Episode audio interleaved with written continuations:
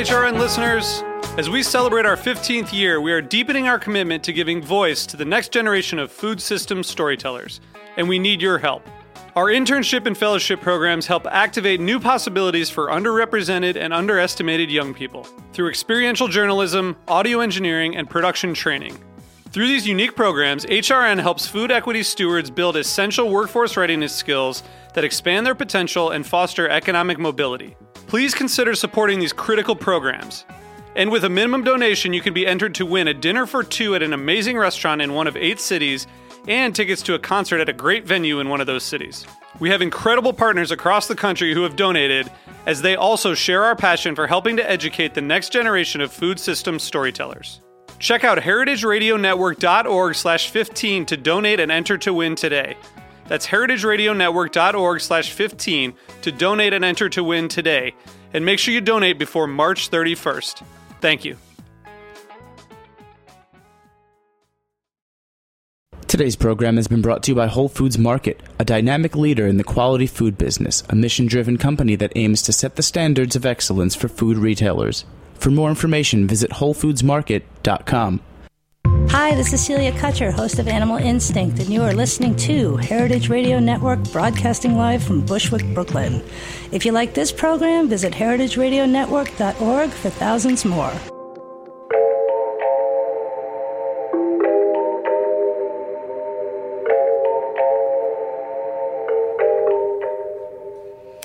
Greetings and welcome to Inside School Food on the Heritage Radio Network. I'm Laura Stanley. Uh, today's episode is the final in our special series in honor of Farm to School Month 2014. And it's been a great run uh, that it's taken us around the country for insights and inspiration. Uh, and when I was planning this series, I really wanted to save today's story for last because it's just so it's so wow. Um, you're you're just you're about to hear just how wow. Um, this is a project designed to really change the conversation about what the role school food uh, school food can have in uh, in catalyzing food system reform on a large scale. Three really large California districts have teamed up to move farm to school to the center of the plate. Local chicken raised humanely, uh, humanely and sustainably without antibiotics is now on lunch menus not just this month, but year round in San Diego, Riverside, and Oakland. Um, so, Inside School Food has reported on big district purchasing of local sustainable chicken before. Um, this summer, we paid a visit to Jefferson County, Colorado, where School Food Service is buying poultry from Boulder Natural Meats for a student population of 85,000 kids. Uh, in that episode, listeners also learned how Chicago, which is the third largest district in the nation, is doing something very similar. So this California project has its precedents. Um, but what's different here is the multi district approach, which in this case was the only way these three cities were going to make this happen.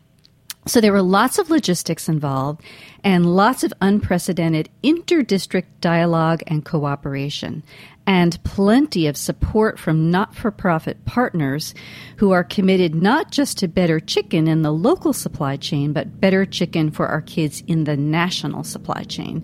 So today's episode is really about farm to school plus. Um, okay, so enough from me. Let's talk to our guests. Um, I have on the line um, Ariane Michas from, of the Community Alliance of Family Farmers, or or CAFF. Um, CAFF is a not-for-profit that advocates for California's family farmers, uh, building on shared values around food and sustainable agriculture. Um, Ariane, who is an anthropologist by training, uh, manages CAFF programs in the Bay Area, including Farm to Hospital, Farm to School, and local food hub projects. Joining her is Alex Emmett, um, who is the Farm to School supervisor for Oakland Unified School District. Alex previously served in a similar capacity at the other end of the country for Boston Public Schools. So, Ariane and Al- Alex, welcome to Inside School Food. Thanks very much, Laura. Thanks, Laura. It's a pleasure to be here. So, Ariane, let, us start with you. Um, l- can we get a lay of the land? I mean, how did this initiative get started? Sure. Well, the initiative was started um, essentially from School Food Focus, the nationally based nonprofit that works with the largest urban school districts in the United States in an effort to create supply chain um, change uh, for the types of businesses and producers and entities that create and uh, supply food to the school market. And they had been working with um, about 15 districts around the country zeroing in on protein, and then from there further zeroing in on chicken. It's the number one protein served in schools. Um, and so it was a it, it naturally made sense. It's also one of the most consolidated um, industries in animal agriculture, one of the most unclean industries in animal agriculture, so it made a lot of environmental sense to um, throw the clout of food and school food and schools behind um, trying to make some changes in the supply chain. So School Food Focus had been working with three California districts, Oakland, Riverside, and San Diego. And they tend to work again with um, on the ground partners, uh, nonprofit organizations that really know the lay of the land in the region mm-hmm. when they want to drill into regional work. And so that's how CAFF bubbled up. We'd been a community partner to Oakland, specifically on procurement, for many, many years, um, and also had um, a nearly 15 year long history in regional food distribution. So when it comes to having an expert who knows how to kind of put the pieces together to get a different type of food from point A into an institution, there was a lot of competency within our organization. Um, and so this project came to me, and I was really very excited to work on it. Right, right. And can you tell me, there's three districts involved. Um, how, how big are they? They're big. They're they're not necessarily Chicago big, but what they manage to do every day is really extraordinary.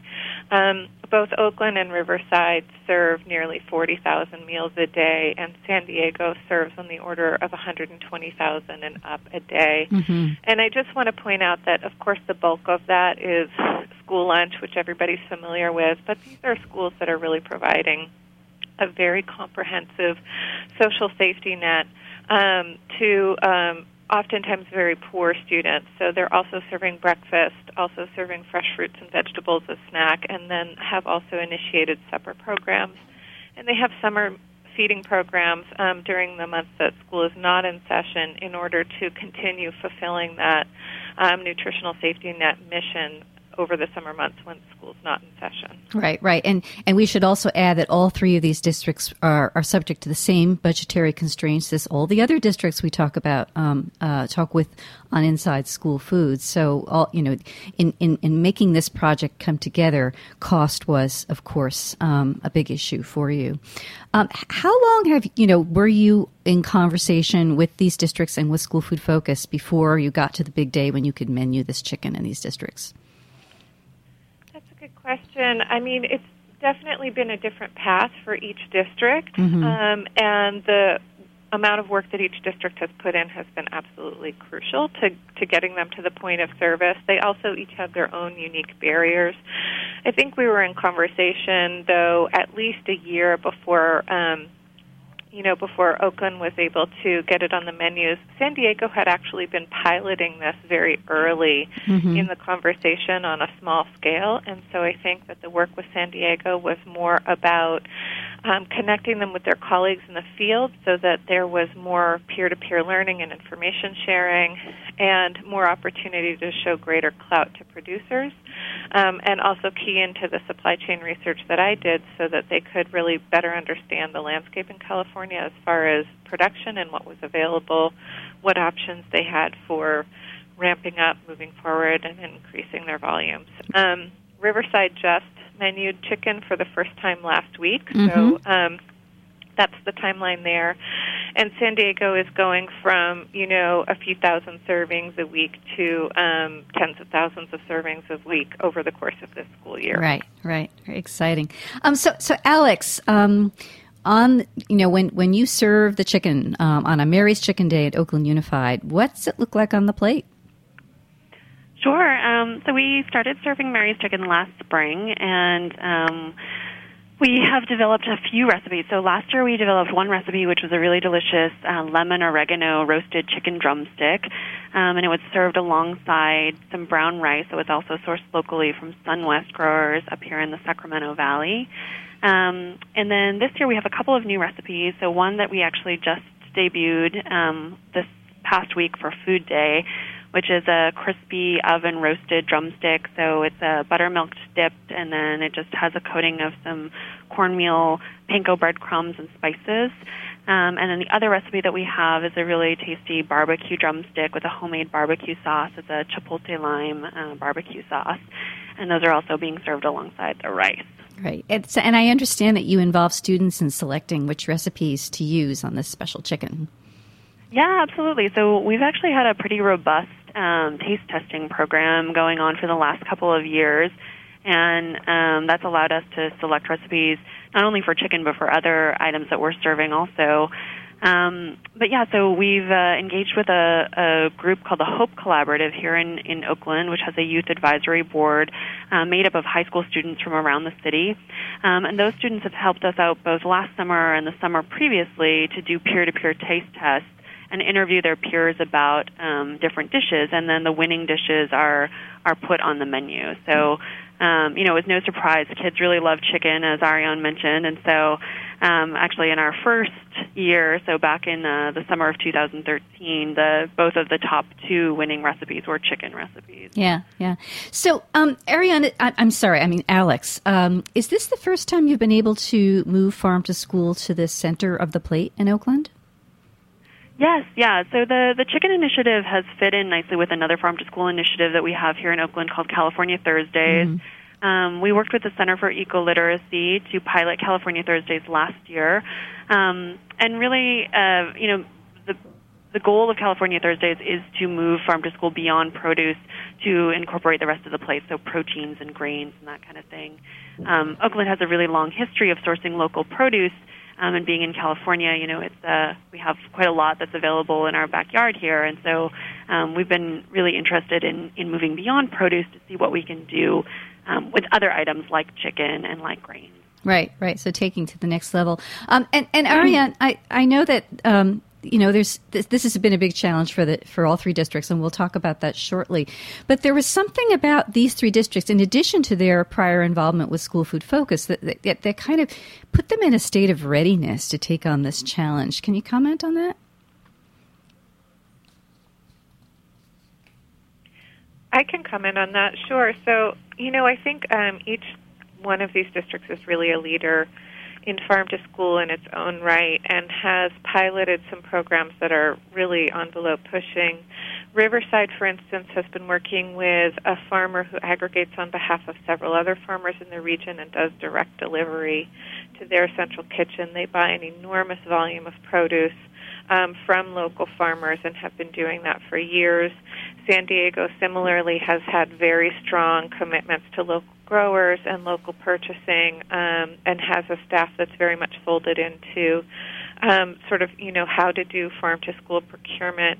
Oakland Unified's journey over farm to school has been several years long. It began by um, a collaboration with a local nonprofit that helped them set up um, farmers market stands at 22 school sites that were in neighborhoods that had very poor access to any fresh fruits and vegetables whatsoever, let alone something that was um, fresh, oftentimes organic, and there was also a real commitment to supporting smaller scale and minority farmers. Mm-hmm. So it really began with those farm stands and then expanded out from there into Harvest of the Month tastings for the kids in the classroom, um, trainings for cafeteria staff to sort of bring their knowledge and skills levels up.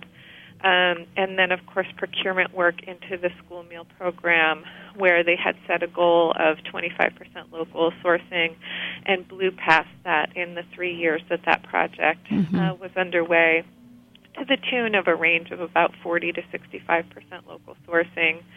Um, they wrote extremely tight bid language to um, make sure that their vendors would really preference uh, local purchasing whenever possible, and that's one of the ways that they've been able to achieve results like this. And you know, now um, they work with a, a produce provider who has a real commitment to smaller regional farms, small and mid-sized regional farms, uh, wherever possible. So there's there's kind of a multi-front effort um, in all of these schools to really get healthy local foods onto the plates and to raise the education level of the kids. There's also robust garden programs in each of these schools um, to lift up kind of the hands-on experience of the kids. So this was the progress that was already underway Mm-hmm, mm-hmm. Um, before they shifted to center of the plate and protein sourcing. But um, you know, any professional working in this field just climbs this incredibly high hill in terms of their own education about food systems when they engage in any one of those projects. And that leads you pretty quickly to the problems in the meat industry and how um, you know, large institutions really do have a role to play and some power in the conversation as far as um, engaging with the meat industry and creating some positive change there. Right, right. Let's talk about that. You've told me that when when you began your exploration of the poultry supply chain for California, what you discovered pretty quickly is is what you described to me as a microcosm for the rest of the country. What did you mean by that? Sure. Well, um, you know, I similar to the school districts, had um, been buried in produce work for a number of years. So it was really exciting to have the opportunity to work on meat. And what I discovered about the poultry supply chain nationally and in California is they very much mirror each other. So um, both nationally and here in the state, you know, there's major players that absolutely dominate the industry. And in California, that's Foster Farms. They're responsible for the vast bulk of production in the state. Um, and then there's a mid tier that's kind of a, you know, a clean label or a higher quality um, brand chicken that's really geared towards the more informed consumer who's either thinking about um, antibiotics in their meat um, or they're thinking about organic, or they're potentially thinking about GMOs in feed. Mm-hmm. Um, and so they're looking for a cleaner labeled chicken that um, carries with it some assurance that those practices either are or aren't in place. Mm-hmm. Um, so what we have in California is two mid-sized producers. One is Petaluma Poultry, um, which is focused in Sonoma County. That's actually the traditional kind of poultry region um, in the state and has been supplying the Bay Area with um, chickens and eggs since gold rush days. So that's a very well established industry. And then the other is Mary's Chicken, um, which is in the Central Valley near Fresno. A lot of people are familiar with Fresno. Mm-hmm. And that's a family owned and operated company that um, they had been turkey farmers and they were on the verge of going out of business around the turn of the last century. And they shifted into free range um, poultry production kind of right at the moment when consumer interest was picking up. Uh, so it was a very timely decision on their part, and they've expanded from there. And when I say about Petaluma Poultry is that they are now owned by Perdue. They were bought out by a regional company called Coleman Natural mm-hmm. a few years ago, and then Coleman Natural in turn was bought out by Perdue, which seems to be the model for kind of these larger corporate entities to right. expand into the clean label offerings is simply to buy up a smaller company. Right, right. So there is definitely a different ownership and decision making structure within each of these entities.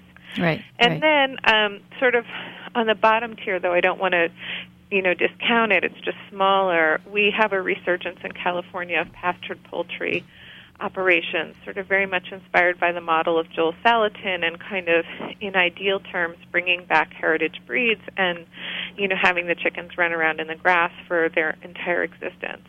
But um, in terms of both price point, volume, and feasibility, those operations are not suited to serving the institutional market. So we did focus our work in terms of relationship building with those mid-tier. mid-tier right, entities. right. Yeah, that, that leads to my next question. So it sounds like, if, given the volume that you needed to purchase, um, your and, and given that you were looking for sustainably raised, raised without antibiotics chicken, your your candidates were in that mid tier, and Mary's turned out to be the right company. Um, tell me a little bit about Mary's. I know you spent a lot of time, um, you know, getting to know them. Yeah, we did have that opportunity. We toured both Petaluma and Mary's, and when I say we, I mean um, representatives from all three districts, um, as well as our partners at School Food Focus. Um, and I mean, both operations were really, really terrific. But I do want to highlight that um, some things that made an impact with the district was um, Mary's family ownership structure Mm-hmm. um, for schools that are serving kids and serving families and serving communities. I think that that was meaningful. Um, the tour at Mary's was incredibly transparent, and I just want to point out what a rarity that is in the meat industry at all. Mhm. It was extraordinary. We were allowed into every single aspect of their production when we toured their facility, allowed to take pictures of everything that we saw, from um, you know the chicks hatching to uh, the point of slaughter in the processing um, facility, any aspect of processing, and we really went from egg to barbecue that day. It was um, for many of us that had never been in a slaughterhouse a Mhm. little bit of a challenging experience, but also incredibly eye-opening. And we also learned a lot about um, you know what goes into raising birds without the routine use of antibiotics and how that looks different in terms of the life cycle and treatment of that bird. Um, and you know, all in all, it was just a, a, an incredibly educational day. Um, I want to point out that the poultry industry in general, and this applies to Mary's as well, is completely set up to serve the retail industry. That's where, you know, over 90% of their sales come from. So Mhm. institutional food service is a very small part of their market. But um, the folks working for Mary's just reiterated over and over again how meaningful it was to them to know that their product was going to kids in California through the school meals program. And I think that that made an impact um, on the visitors as well. Yeah, yeah, that's great. And I want to point out to listeners that Mary's Chicken has a remarkable video on their website that really looks um, at at chicken production um, and talks about some of the methodology that they've employed to uh, keep it going sustainably, keep the birds uh, happy, uh, eliminate use of antibiotics. And there'll be a link to that video posted on the Inside School Food website. And Ariane, I also want to mention that you what you told me, um, which was was really interesting to hear, is that Mary's has actually collaborated with PETA in developing the stunning and slaughter method for their birds. Yeah, cool. absolutely. And we got to see that as well. There's actually little viewing windows into the chambers. So Mm-hmm. the the birds are essentially put to sleep. They're kind of, you know, all nestled in together and and um they travel through a line where they're put to sleep. Um so they're really not aware of anything um when they then pass down the line um, through the point of slaughter. Um, and that was something that Mary's co developed with PETA. And I, I do think that's another extraordinary collaboration. Right, Um, right, right. and again that we were able to you know to view that and it was very clear that there was no distress on the bird's part um it was just really re- very interesting Right, right. So we have to go for, to station break now. Uh, uh, we've been speaking with um, Ariane Michas and Alex Emmett about the um, remarkable uh, collaborative uh, chicken procurement initiative uh, in California involving three large school districts Oakland Unified, San Diego Unified, and Riverside Unified, all united in their uh, interest in buying sustainably, humanely grown local chicken. Uh, when we come back, we're going to be talking about the logistics involved in making this all happen. It gets pretty complicated and it's pretty interesting, so stay with us.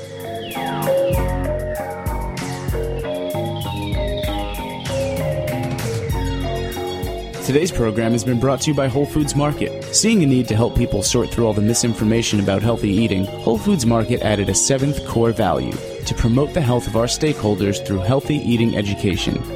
In our stores, we give you the tools you need for choosing the most nutritious foods and healthy recipes, as well as offering classes with nutritionists and cooking coaches to help inspire good health and well being. Stop by your local store today and learn more about our Health Starts Here program and wellness clubs, or online at wholefoodsmarket.com slash health starts here.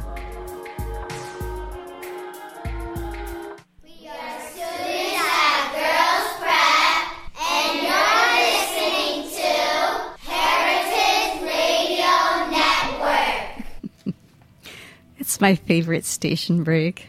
Thank you for that. Um, you're listening to Inside School Food. Our guests today uh, hail from the Bay Area in California. Ariane Michas is with the Community Alliance of Family Farmers, and Alex Emmett works on farm to school programming for Oakland Unified School District. We're speaking with them about a pioneering initiative that's bringing humanely, sustainably raised chicken not just to Oakland schools, but to two other very large districts to the south San Diego Unified and Riverside Unified. Um, so, as I said at the top of today's segments, uh, this is more than just about farm to school, isn't it? I mean, not even Oakland, San Diego, and Riverside will ever be able to buy all their chicken from within California, and then there's all the other districts in the state. So, so. Um, you know, this project is after not just um, local supply chain reform, but national reform. Um, Alex, do you want to comment on that? Sure. Um, Oakland Unified, you know, we've been working with the folks at uh, School Food Focus for several years, and um, I think one of the the strongest um, pieces of, of that work is that Focus is really focusing um, both on a local supply chain, as Ariane has been talking about, and then also on the national supply chain. And so that's just for us, you know, the, the understanding that we are never going to be able to shift all of our our chicken purchases to a local supply. Um, we've definitely scaled up. Last year we menued Mary's Chicken only two times in the entire year. And this year we're actually menuing Mary's Chicken two times a month. Mm-hmm. But needless to say, we menu chicken more than twice a month, and so we need to be, have other sources. Um, and so, you know, a big big piece of this work has been looking at um, antibiotic use in the chicken industry, and that's something that's very important to OUSD, um, especially because we're serving children, you know, and there's so much research that's come out recently that, you know, the reality is for children today, um, they're the you know they they may grow up in a in a world that um, you know has very limited use of antibiotics if if available at all.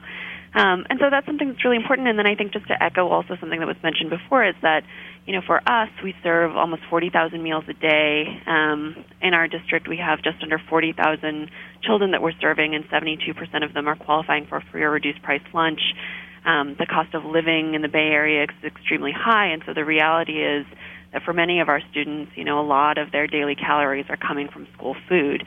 And so, you know, I think that we have a moral imperative to make sure that these are the highest quality meals possible. Mm-hmm. Um, and the chicken initiative certainly fits in there. Right, right. It's great. And and Ariane, I know that you're working not just with um, these school districts, but with other institutional purchasers that also um, see themselves as, as Alex putting, having a moral imperative to pursue this issue with, uh, about antibiotic use with their purchasing. Yeah, absolutely. I also have a foot in the farm to hospital world and work with a consortium of Bay Area hospitals on sustainable procurement, again around produce.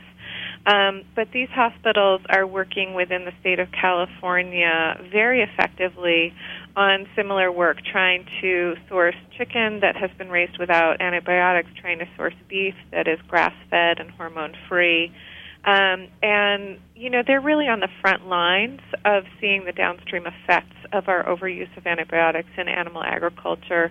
And I've um, spoken with clinicians who are saying that there's mortality rates for infection in, in the healthcare industry um, that simply weren't there 15 and 20 years ago. So if you have a patient um, that uh, gets an infection while in the hospital or is in immunocompromised because they're on chemotherapy treatment or they're post surgery or what have you. Um, these are people who are dying from infections that were treatable a couple of decades ago, and the efficacy of the drugs has been deeply impacted from how much and in, and what volume they're being fed to animals just as a prophylactic. Mm-hmm. Um, so the sense of urgency is very strong in the hospital world as well and Healthcare Without Harm, another nationally based um, nonprofit organization, has a regional office here. They're doing a national campaign working with Pew and Focus and other partners um, to help um, shift hospital purchasing away from meat that's been raised with the routine use of antibiotics. And it's hard. There's definitely a supply problem um, not everybody is preferencing local supply in the way that the California schools are here. Mm-hmm. Um, so they're looking to national supply chains, and, and that work really does matter. Um, I hope that we will shift this industry so that routine use of antibiotics is something that just doesn't happen in animal agriculture.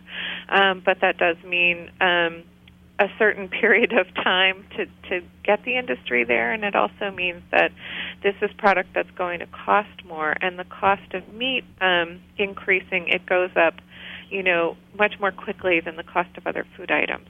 Right, right, right. And and I should add that um, Frontline recently did a really fantastic documentary about um, impacts of uh, antibiotics abuse in livestock production, and I will uh, provide a link to that documentary on the Inside School Food website. Um, but but Ariane, you, you talked about how complicated it is to basically turn this big ship around, and you and Alex and the other districts um, involved in this project experienced that very directly.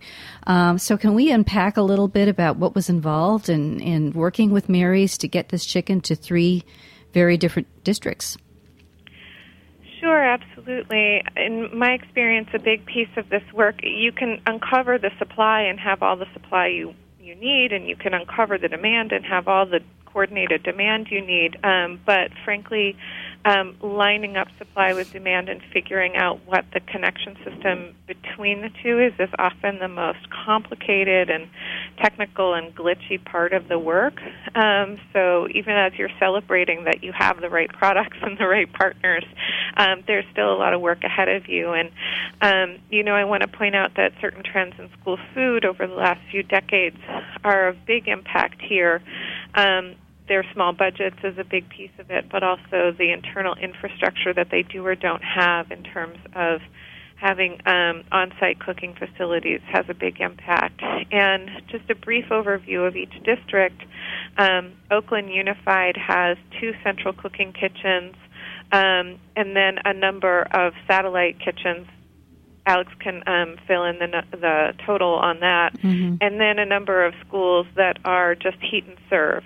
Um, so they have a very complex internal system um, of dozens and dozens of school sites. Riverside has just one central kitchen where they cook everything for the entire district and then send it send it out for um, retherm for bringing up to, to temperature. And then San Diego is almost like Oakland, but on a bigger and even more complex scale in the sense that they have about 19 cooking kitchens and then um, hundreds of satellite sites. And so, um, you know, getting a product that is incredibly perishable and that frankly carries a food safety risk in its mm-hmm. raw form delivered and cooked safely and then sent out to all of these sites and um, hopefully appears palatable and delicious is a is an enormous logistical challenge. Um, in addition, schools are locked into um, contracts with vendors that may or may not be interested in carrying that um, product. So, um, in the case of San Diego, they actually worked out a direct ship agreement with Mary's. Mary's is sending trucks down to that region to mm-hmm. supply Whole Foods, which is um, perhaps one of their biggest customers. So they just simply, you know, added San Diego's order to their trucks and made some direct deliveries, and then San Diego, in turn, handled the internal logistics. Um, Riverside, they're doing something similar.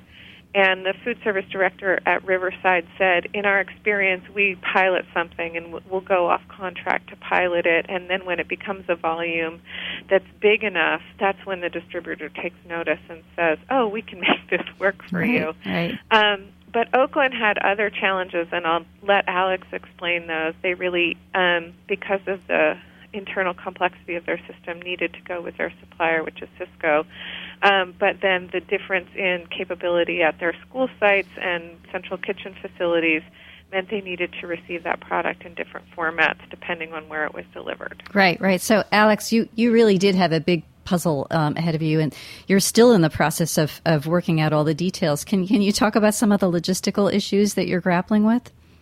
Yeah, absolutely. So, um, as Ariane mentioned, we kind of have a hybrid system in Oakland. So we have several kitchens, 30 of them, that are cooking kitchens. So they receive deliveries directly from Sysco or from a produce company, um, raw food ingredients that are then prepped on site and served on site same day. Um, and then we have two central kitchens which serve the rest of our sites.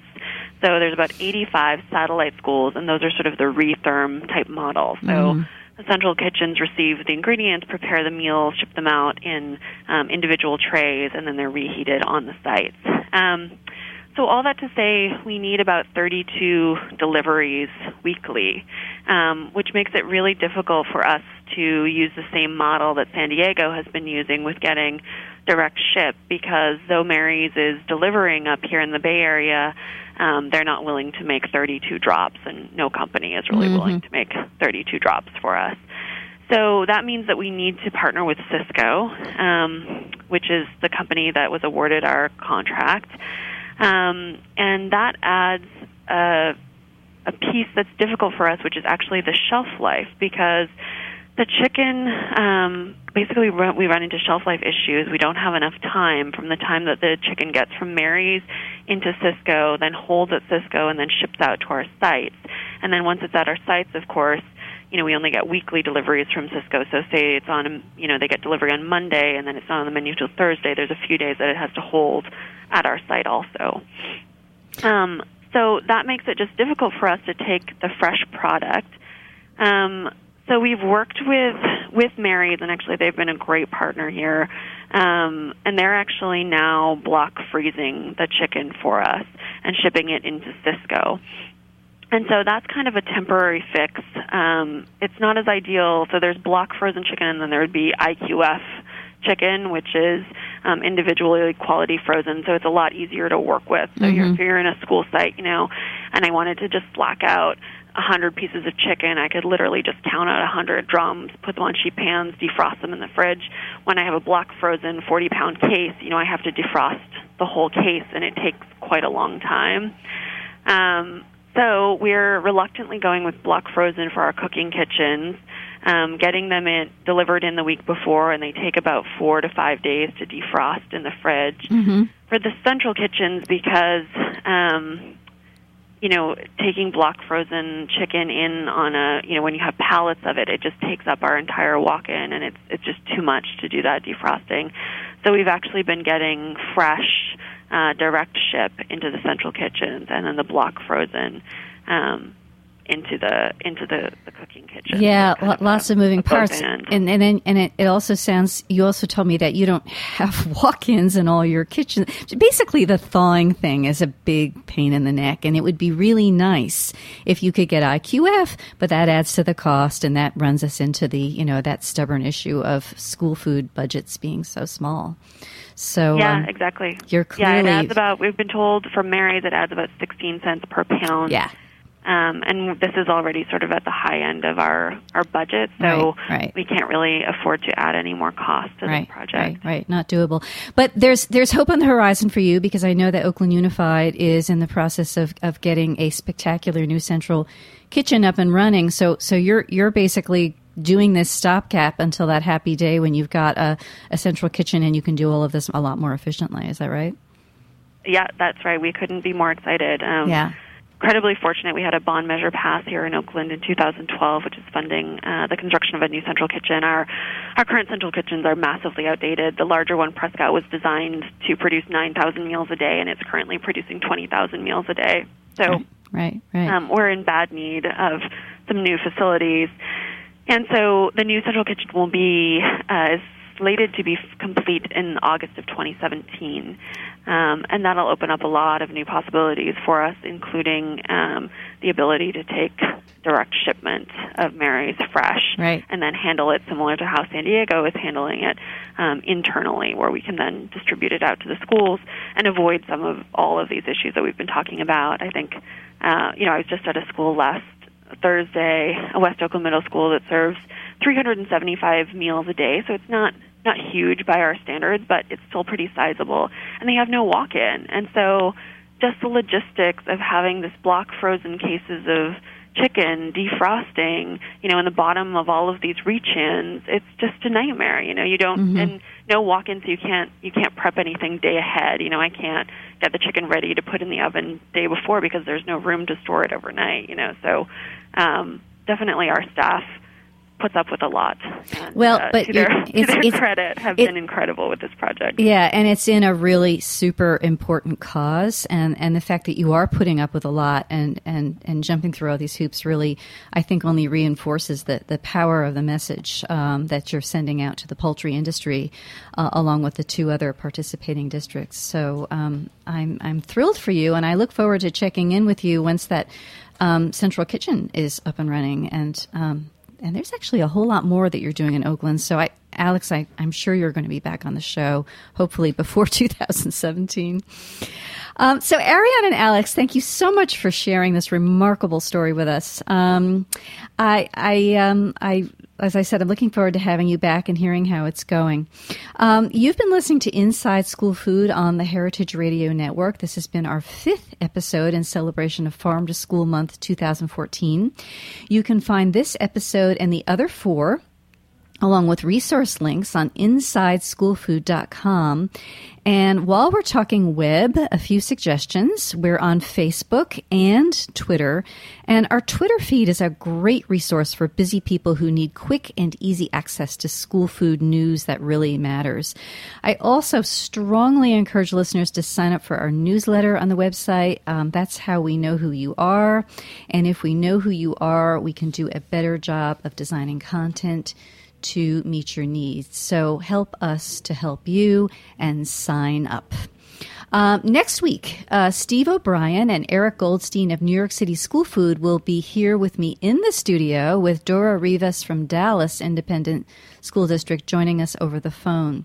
Um, they've just returned from France where they traveled to learn how kids there eat in school and how curriculum there is designed to sustain France's healthy enriching and joyful traditional food culture. This is going to be really interesting. You do not want to miss this episode. So I'm Laura Stanley, and I'm certain that you will be back.